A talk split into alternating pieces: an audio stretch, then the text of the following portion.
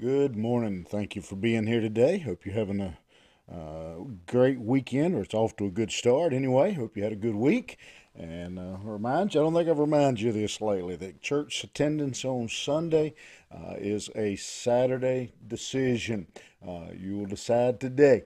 Uh, nobody just jumps up on Sunday morning and says, Hey, I think I'll go to church today. You make that plan today. You go ahead and get your clothes ready, get everything, get everybody in the house ready, and uh, get ready to take them to church tomorrow, uh, or at least be somewhere watching online.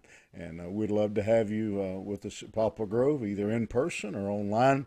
Uh, you can do that uh, through Facebook or through our webpage, or we'd love to have you uh, at 3476 Poplar Tent Road. We are meeting in our Family Life building, so we have room to spread out and keep everybody social distanced. Um, phrase I didn't didn't know existed until uh, a year or so ago. All right, with that advertisement out of the way, go ahead get your Bible and go back with me to the 58th Psalm. And we'll be picking up there in the sixth verse today. And uh, this psalm is a little bit uh, unique uh, from any we have seen uh, so far. Uh, there have been uh, Psalms where David uh, cried out against wickedness and uh, and uh, evil, uh, but this one is much more specific. Uh, this is really the first time we've seen really um, to say name names. David is calling out the judges, the officials, uh, the leaders uh, of Israel. Uh, in the first five verses, he has described them as wicked and evil, um, serpents, um, refusing to listen uh, to wisdom. And now in verse 6, uh, we have, and again, I don't think we would really classify this psalm uh, necessarily as an imprecatory psalm, but it uh, it has an imprecatory section, uh, as David says here in verse six: "Break their teeth, O God, in their mouth; break out the great teeth of the young lions, O Lord. Let them melt away as waters which run continually. When he bendeth his bow to shoot his arrows, let them be as cut in pieces, as a snail which melteth. Let every one of them pass." Pass away, like the untimely birth of a woman, that they may not see the sun. Uh, and so David uh, gives us his answer here. Uh, to the wickedness uh, that he has uh, described in verse 5. Uh, it's uh, pretty clear that David doesn't see any hope for rehabilitation uh, or repentance among these evil leaders. And so, for David, the only solution that he can see is that they be replaced. and so, he is calling for them to be uh, to, to be removed from office. And uh, David is uh, what he prays when he's praying this break their teeth, let them melt away. Uh, David is praying that God will, will forcefully, uh, intentionally step in and remove the wicked leaders uh, from uh, the nation of Israel. Uh, he's not waiting on them to die or to be replaced or to be voted out.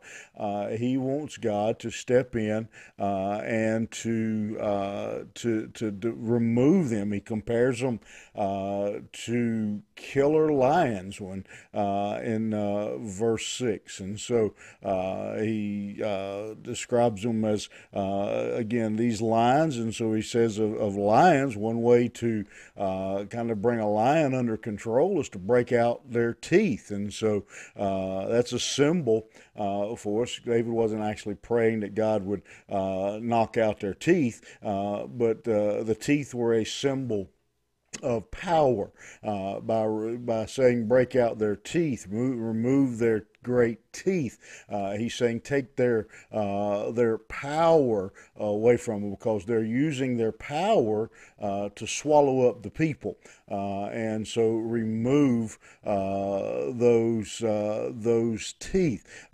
from them, to remove them like waters that melt away. That um, again we we see examples of that we when when you see it rain you you know you can look out, uh, and my, my front yard is a great example. You if it uh, we have a really good rain, uh, you could uh, sometimes fish in my front yard, um, and you can go back in you know 20 minutes after the rain stopped and the water's gone. Uh, and so David is praying that these people will uh, disappear, uh, that they'll just go away, uh, that God will remove them, that He will, again, uh, talks about their bows here, that take away their weapons. Uh, and their weapon uh, was their position, their authority, uh, the the law that they were uh, misrepresenting, um, and he says, "Let their arrows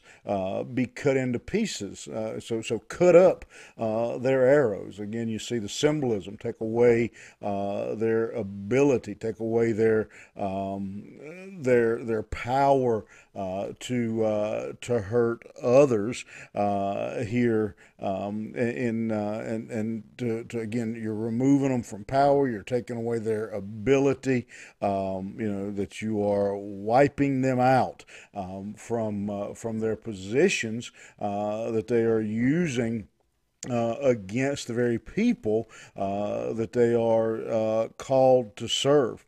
Uh, and so, verse 9, he says, Before your pots can feel the thorns, he shall take them away as uh, with a whirlwind, both living and in uh, his wrath. And so uh, he is uh, again um, saying that uh, establishing his trust, his confidence uh, in God. Yes, we have wicked judges. Yes, we have wicked leaders. but I believe that God uh, is going to uh, going to deal with them. He's going to take care uh, of uh, this issue. That he's going to carry out uh, justice uh, upon these wicked judges by wiping them out. and he says, before your pots can feel uh, the thorns and and um, what he what he's talking about here um, is um, when a um, uh, a cooking pot uh, uh would be uh, carried into carried out before it could even get hot. Uh, it's uh, the idea uh, that, that, God is going to uh, to take care of them, and He's going to take care of them um, uh, immediately um, in, in, this instance. And uh, so He's stating His absolute confidence in God to take care uh, of this horrible wickedness uh, that he has described uh, in uh, in these first uh, few verses, and that's a good comfort to us, I think, because uh, many times a day we kind of feel like there is no hope. We will see some of the things that um, that our leaders do, our politicians and judges and others in authority, and again, sometimes it's the the boss at work, but uh, those who are in uh, authority. Um, and many times there's uh, little, if anything, uh, that we can actually do about it. If we, you know, in particular, think about a boss at work. Uh, if we try to do something about uh, a, a bad boss, um, you know, many times it ends up, you know, coming back to bite you where the employee themselves actually end up getting in trouble, and so we're not able sometimes to to speak up and uh, to state uh, the the truth. Um, you know, and you know some nations even um, you know some communist nations. You know, to speak out against the government uh, would almost be a death sentence. But uh, what this these verses remind us of is that we have a higher power uh, that we can appeal to.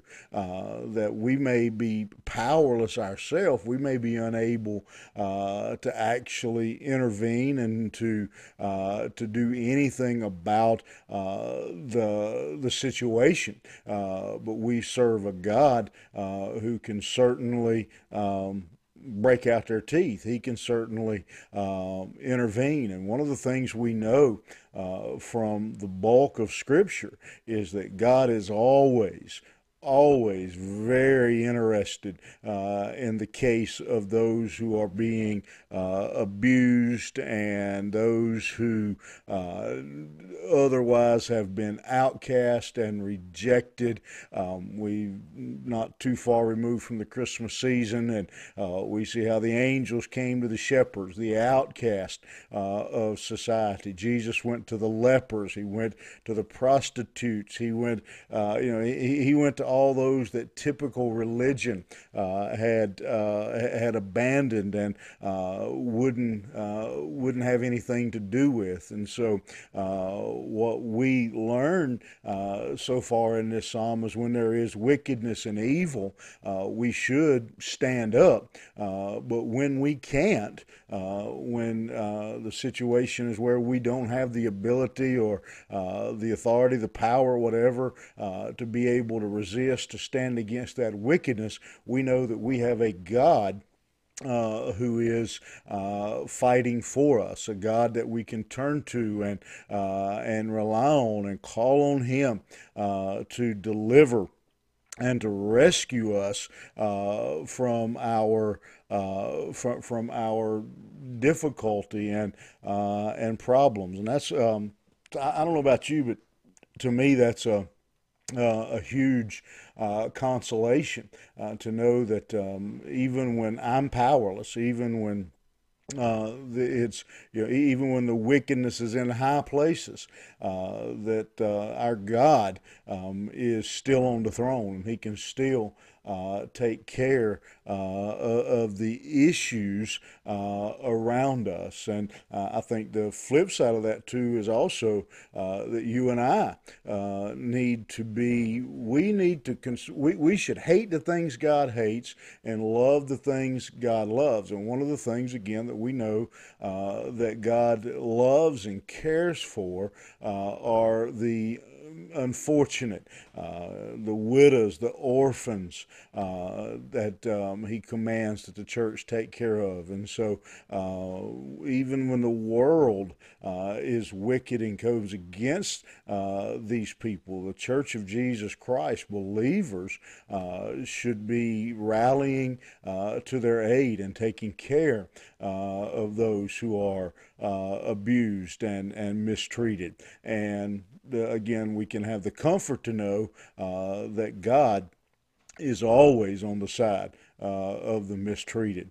Uh, and so, um, as we wrap up today and finish up for the week, uh, that, that's a real challenge for us. Um, it, it uh, to to be sure as believers that we stand up and we uh, we fight for uh, those who can't fight for themselves, defend the defenseless. Again, the widows, the orphans that God cares so much about. Then we should care too.